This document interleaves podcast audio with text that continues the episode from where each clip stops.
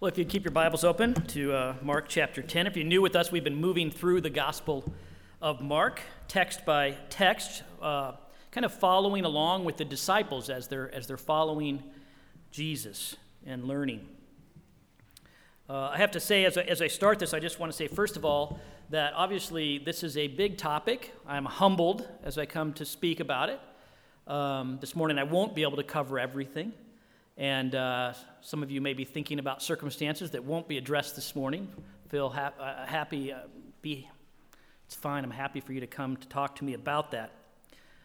Uh, also, um, I want to say that uh, I, our, our, former pastor, Paul Reese, preached a wonderful sermon on this years ago, and I'm borrowing some from his outline today because it was so good, although there is some uh, difference towards the end, especially. Now, it's no secret uh, that over the past century there has been a dramatic kind of degradation of the institution of marriage in this country. It has gone from an institution that was held up as God ordained and sacred and valuable, the most solemn commitment two people could make, the very backbone of family life and a healthy society, to something that today is often treated with a very laissez faire attitude almost trivial. You see this uh, in, in wedding ceremonies and how people start their marriages today. I mean, you can get married at a drive through in Vegas. You uh, can get married with your you know, buddy who just went and got his pre certificate online. You, uh, a lot of people get married, at, and it's all about the, the destination wedding, you know, flying to, to the mountaintop or to the ocean, and it's really much more about the experience of that moment than it is about the sacred covenant they're making. How people start something is, is reflective a lot of what they think of it.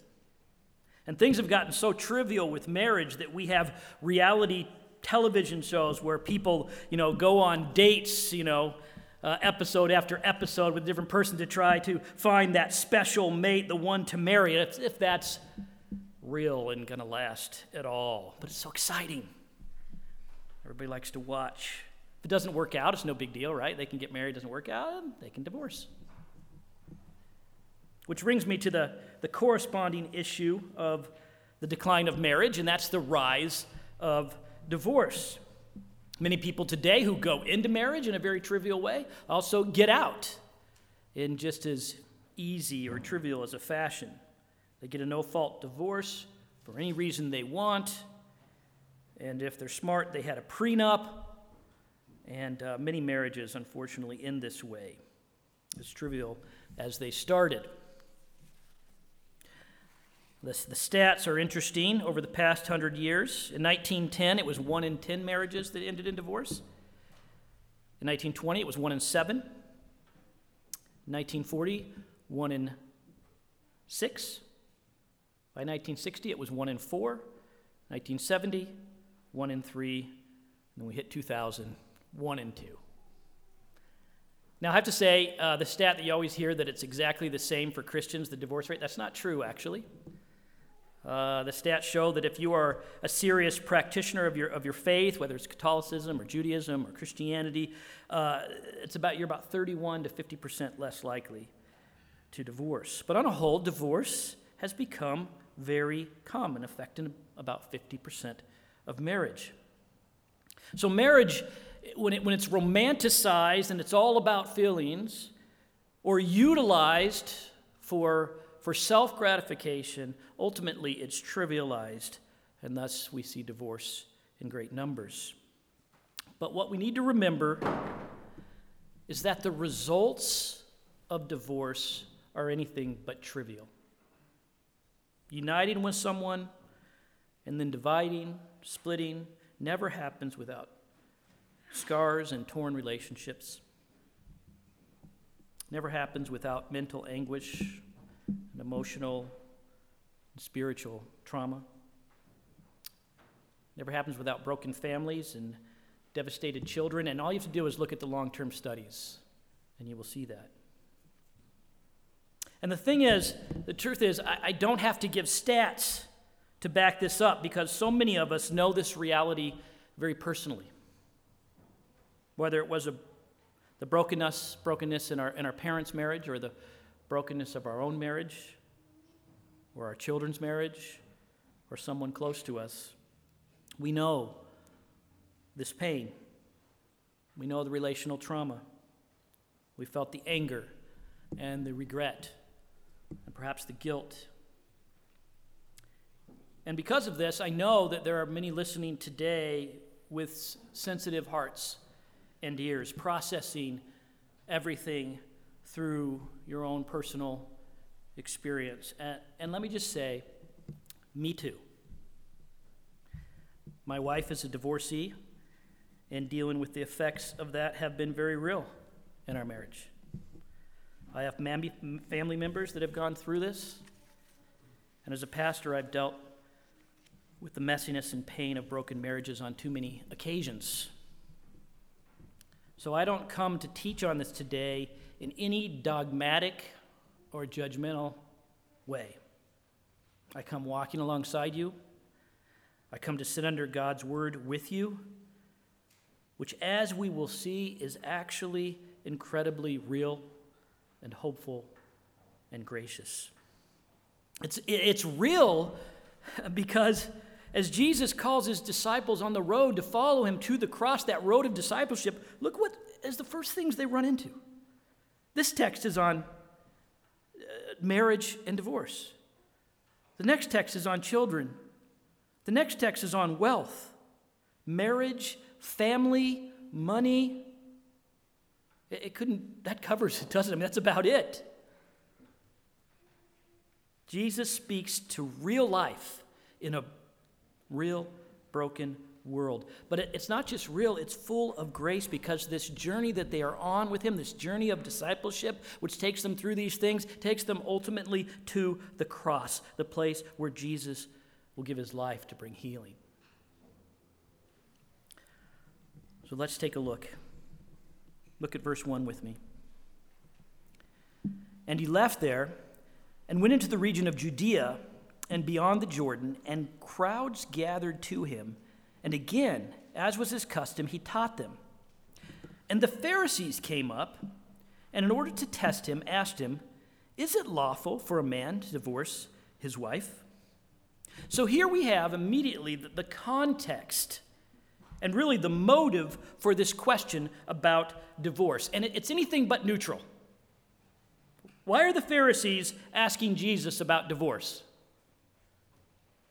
What does it say? To test him. They're not coming because they've got some issue and they really want to know. No, they know what they think is the answer. They just want to test. The idea is to entrap him, to trip him up. It's the same word used of Satan when he was trying to test Jesus in the wilderness. They want to trip him up, they want to entrap him. How? How might they entrap him with his answer on divorce? Well, note that Mark has just mentioned that they've just moved into the area of uh, Judea, this jurisdiction of Herod Antipas, the king, well, at least the self declared king, who recently divorced his wife to marry, was his brother's sister or wife? I'm trying to remember this. And what happened to John the Baptist when John the Baptist confronted him about it? He had his head handed to him on a platter, didn't he? You see, they, they want Jesus to make a statement about this because they want Herod to do their dirty work for them. They want Jesus destroyed. But Jesus doesn't seem too worried about it. And he answers their question with a question. Look at verse 3. He answered them, What did Moses command you? He goes straight to the scriptures. And they said, Moses allowed a man to write a certificate of divorce and to send her away.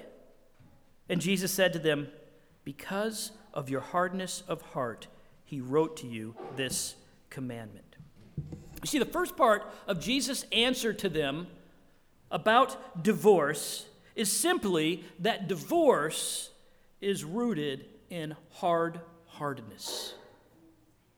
They say, Oh, he said we could do a, write a certificate of divorce. And he says, Yep. He did. But that is rooted in hard heartedness. It wasn't God's intention, it's not what He wants, but He's allowed a concession because of hard hearts. You see, the Jews, even back in Moses' day, were experiencing broken marriages. In Genesis 24, which is the text that's being referenced here, men, the Jewish men, were apparently separating from their wives over what, what uh, Moses calls indecency, which seems to be some kind of uh, immodest or, or sexual uh, indiscretion. And thus, men were leaving their wives eh, on that terms and, and splitting up. But the result was they were leaving their wives destitute because they were just walking away. And the wife was still considered married to them, so she couldn't remarry. It was the only way to be taken care of then. And they were being neglected with no one to marry, no one to look after them. So, they, and they didn't have any document to say they were released from that marriage.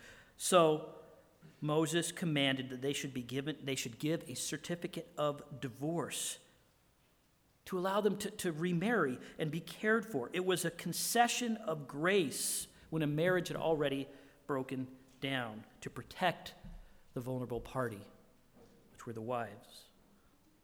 But here's the shocking thing is that by Jesus' day, the rabbis had taken that term indecency and stretched it to be a catch all word for anything a man didn't like about his wife. The most popular rabbi of the day, whose teaching kind of won the day, was Rabbi Hillel. And he said the word basically meant for any cause. And, and his example that he gave was even uh, the ruining of a meal. Cooks a bad meal, that's indecent. Huh, write her certificate of divorce. Another rabbi of that time said that even if a man found a woman fairer than she, in other words, he finds a younger, prettier woman, so his wife doesn't seem so great to him anymore. He can call that indecent. Then he can replace her. And they thought this was a good thing. Like, like, like, like it was God's intention for, for their happiness to be able to just write a certificate and then send her away. That's why they said that to Jesus. They had turned this gracious restriction on divorce for the protection of the wife into a license for selfishness and abandonment. If things weren't good in your marriage, but because you had lost interest or felt incompatible, you could void the contract, write a certificate, and look for someone better to fulfill you because God wouldn't want you to be unhappy. Huh? Does it sound familiar? It's exactly where we're at, where we're at today with our low view of marriage and no fault divorce. It's crazy. You go back thousands of years to Judea and you find yourself in America, in Spokane. People treating marriage as a means of self gratification and thus having a commitment about as deep as their feelings of the moment. And, and you kind of think, wouldn't it be different? You think naturally, oh no, you go back in the past and they're going to be really strong. And today it's gotten so bad. But you look across the millennia and it's, no, it's the same. Why? Why is there nothing new when it comes to marital brokenness and divorce? Because where's it rooted? Where does he say?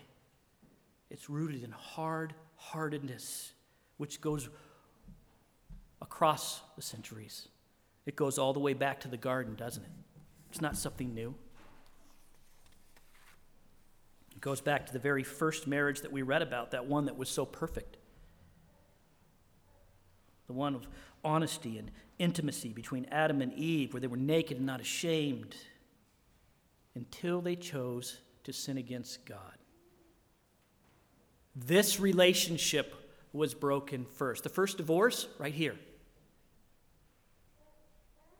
And then this, these relationships began to fall apart in mistrust and blame and guilt.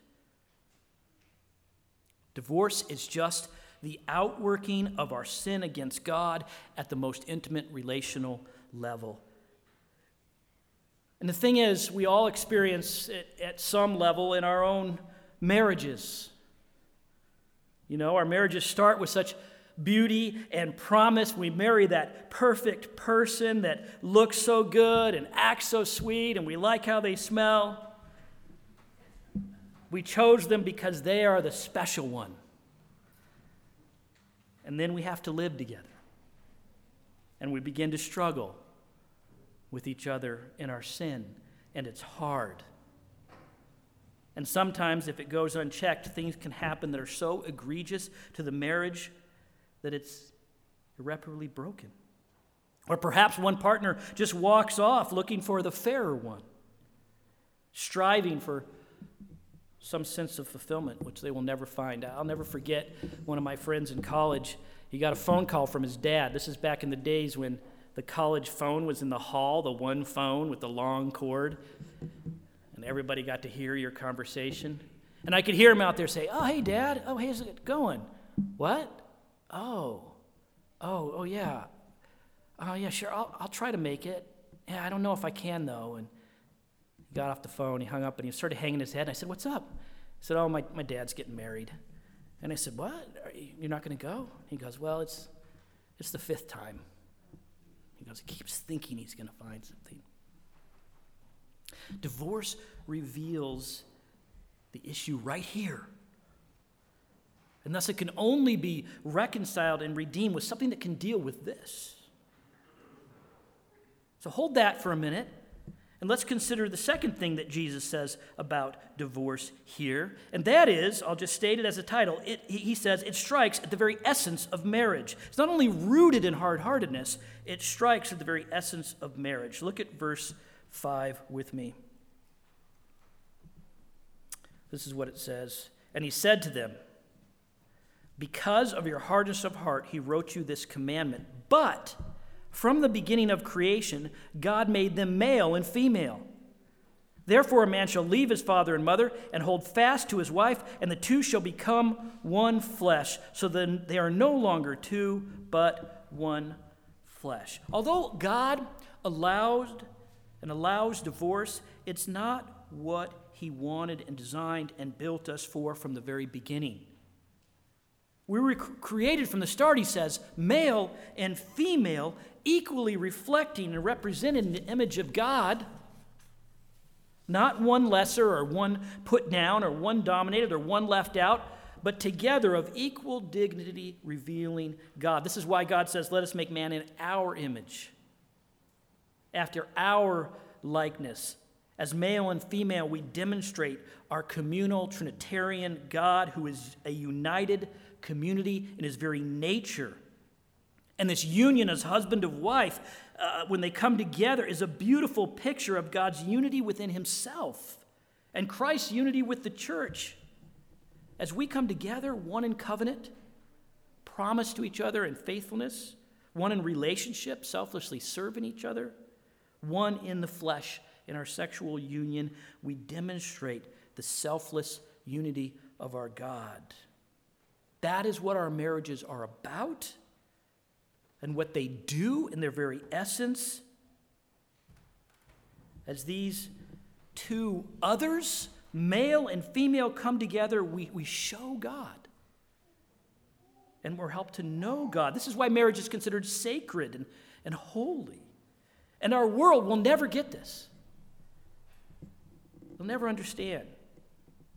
When it's just about romantic love and my expression of it, or if it's just about self fulfillment and a sense of happiness, it's missing the mark, the very meaning of marriage.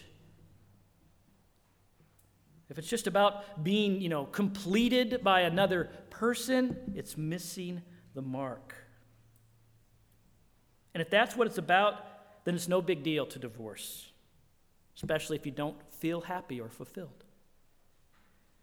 And if that's what about, about, it doesn't really matter whether it's two men or two women. If it's only expression, if it's only an expression of, of your love and fulfillment, but it's not about that.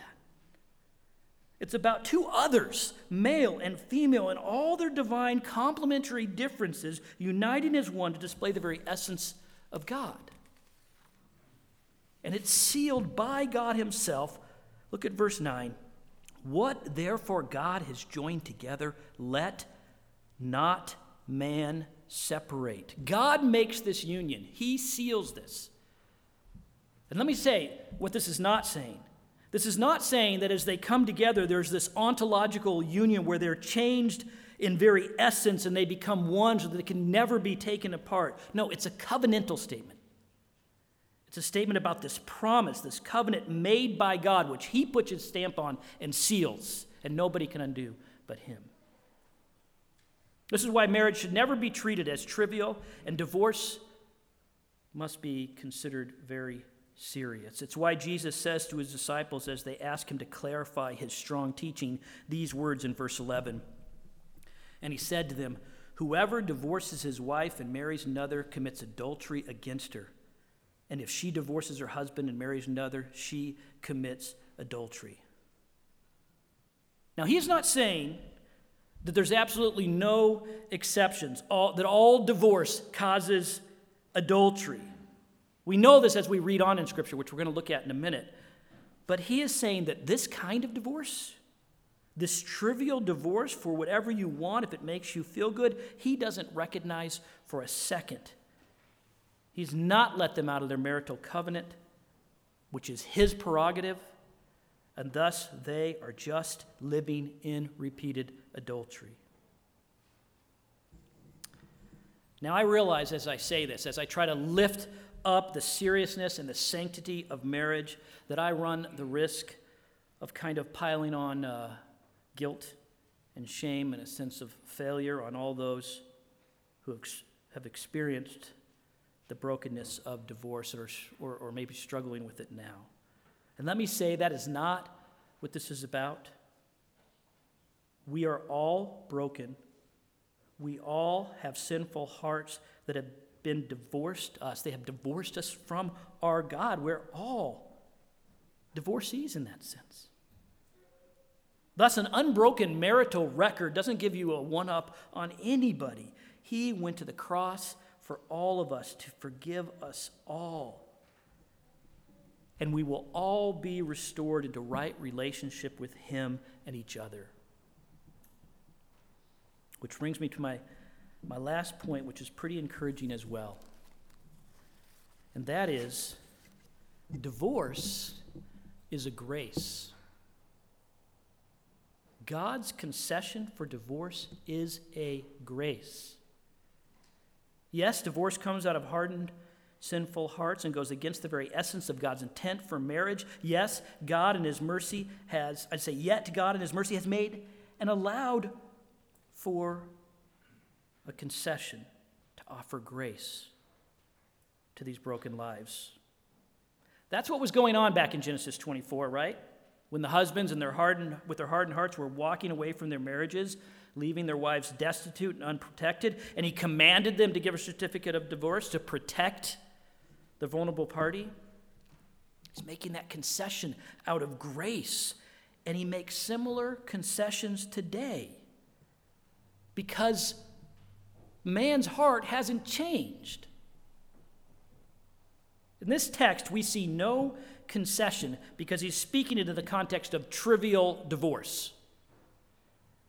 But in Matthew 5:32 and 9:19, he makes a concession for adultery, doesn't he?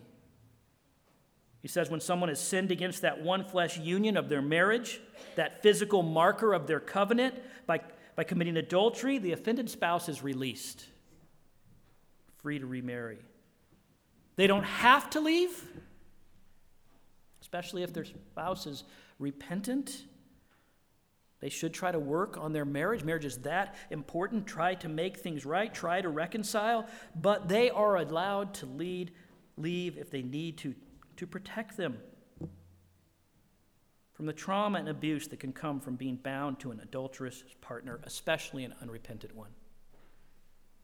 In 1 Corinthians 7, the Apostle Paul makes it clear that a person may pursue divorce if they are ba- abandoned by an unbelieving spouse, if they are deserted.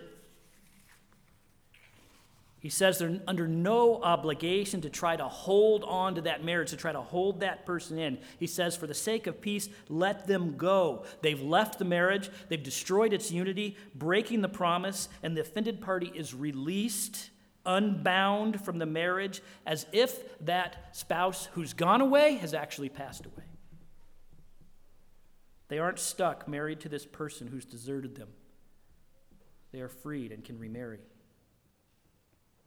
And then there's another concession, and that's the situation of abuse. Now, many in the church would say that there's no clear concession for divorce in Scripture for cases of abuse, that it just doesn't say anything about it. But in 1 Corinthians 7:15, where Paul is making his argument for desertion as a concession, he says this: in such cases, a person is not bound in such cases. And the Greek phrase there, I think, has been shown pretty definitively to mean in similar cases, in cases like these. Wayne Grudem has really shown that.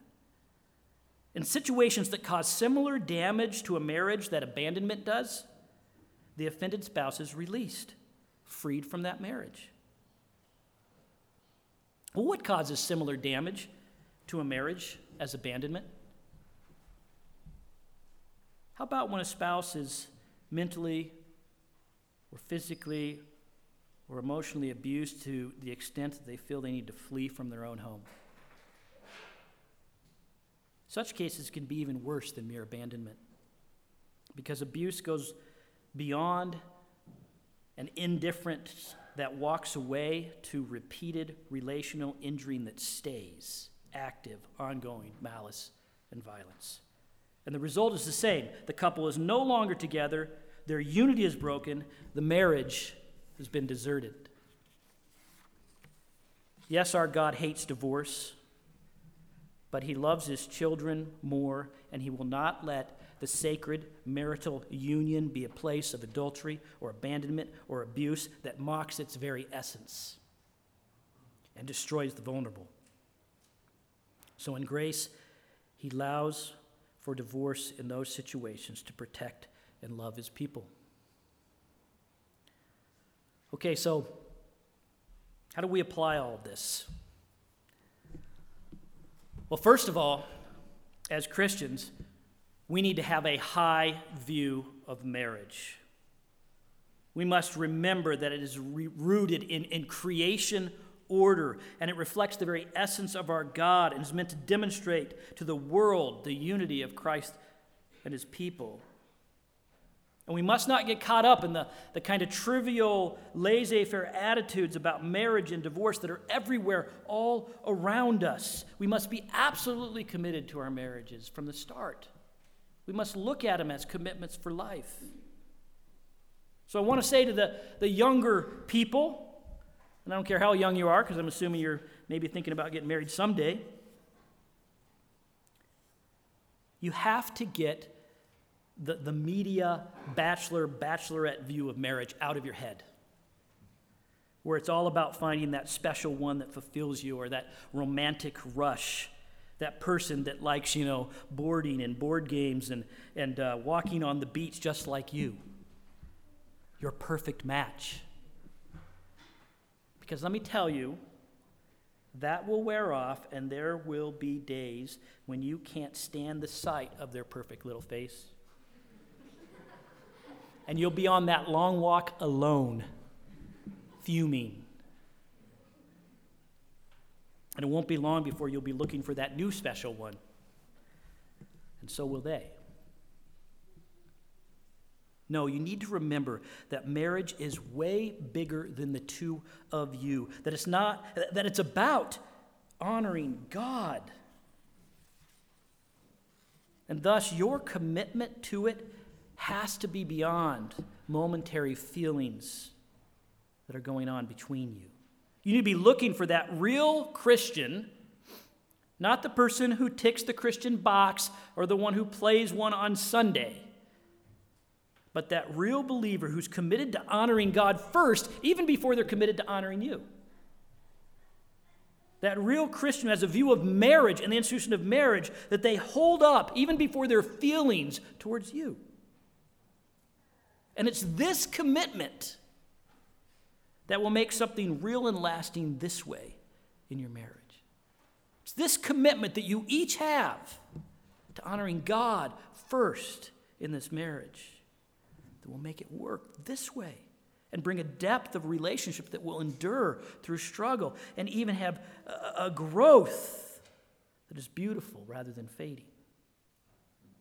Don't compromise, that's what I would say.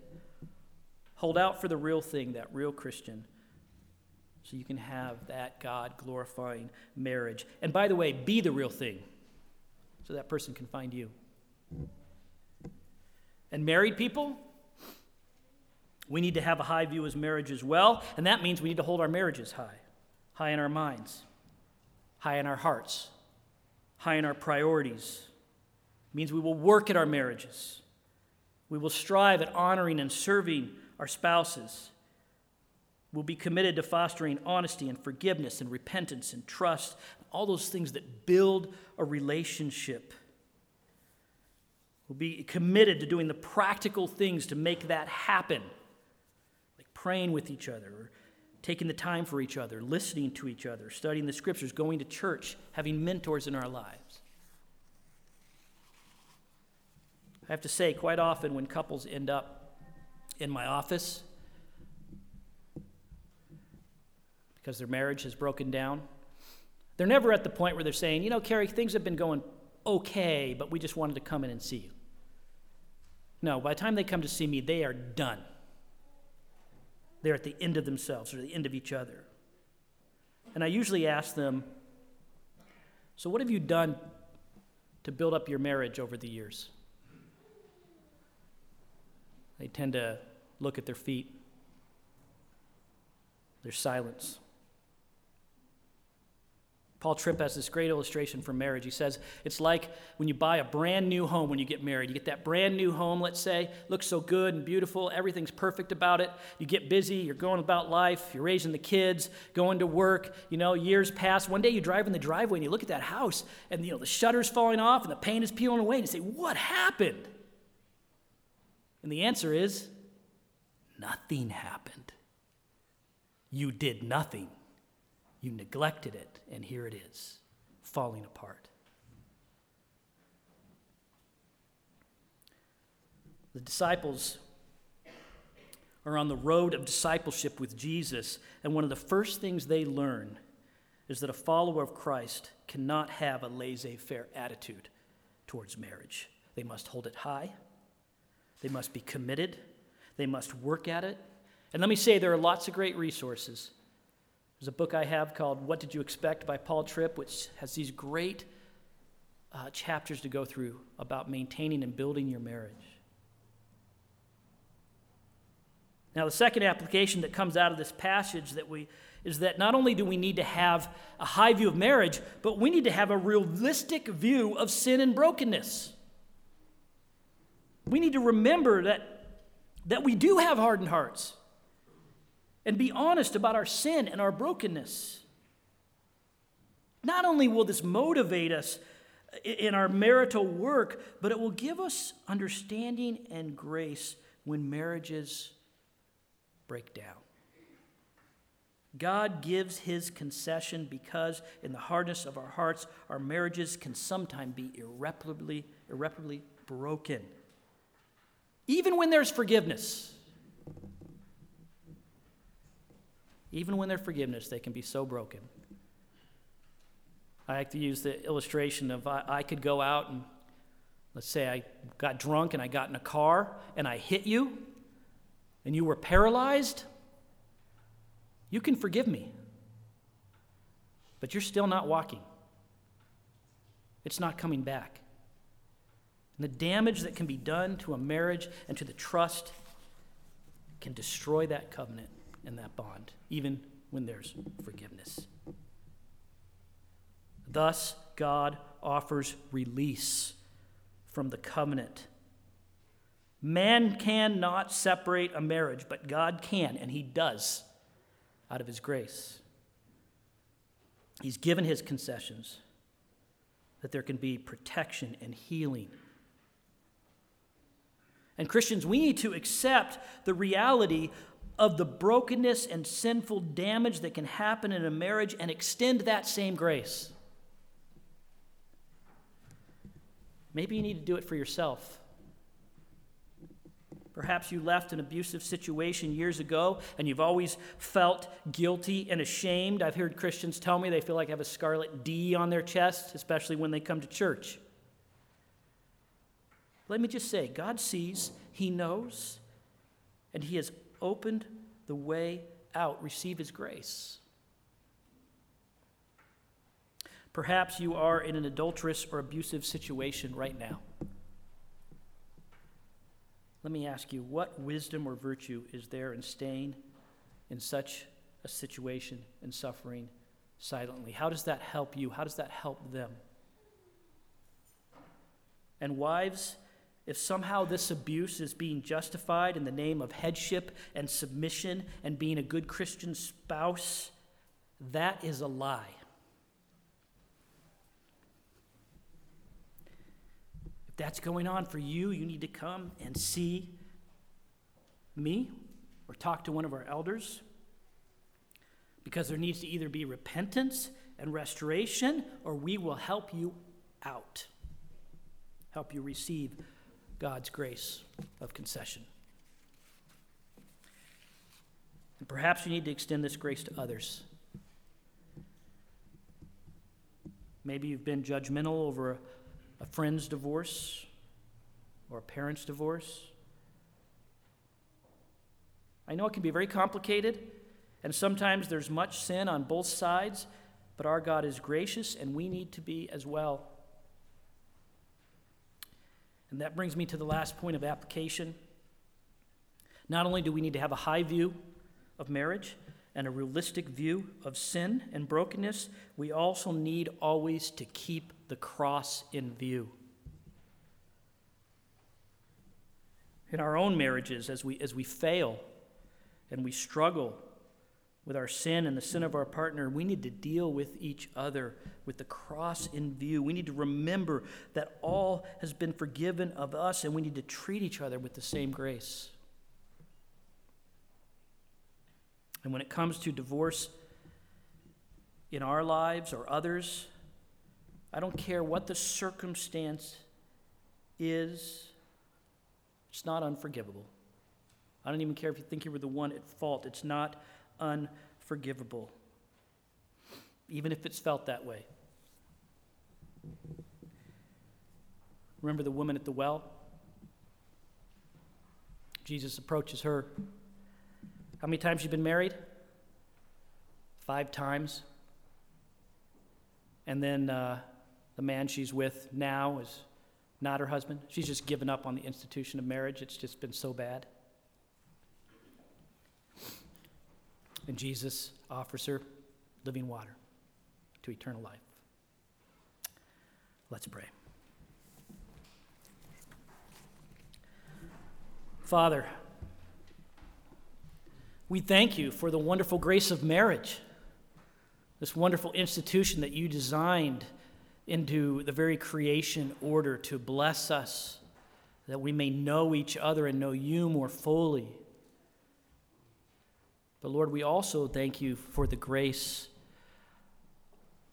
of, of, of concession, of recognizing our brokenness and our sinfulness, and giving means to be unbound, that there can be healing. Help us, Lord, to, to receive both those graces and extend that grace to each other. We pray these things in your Son's name. Amen.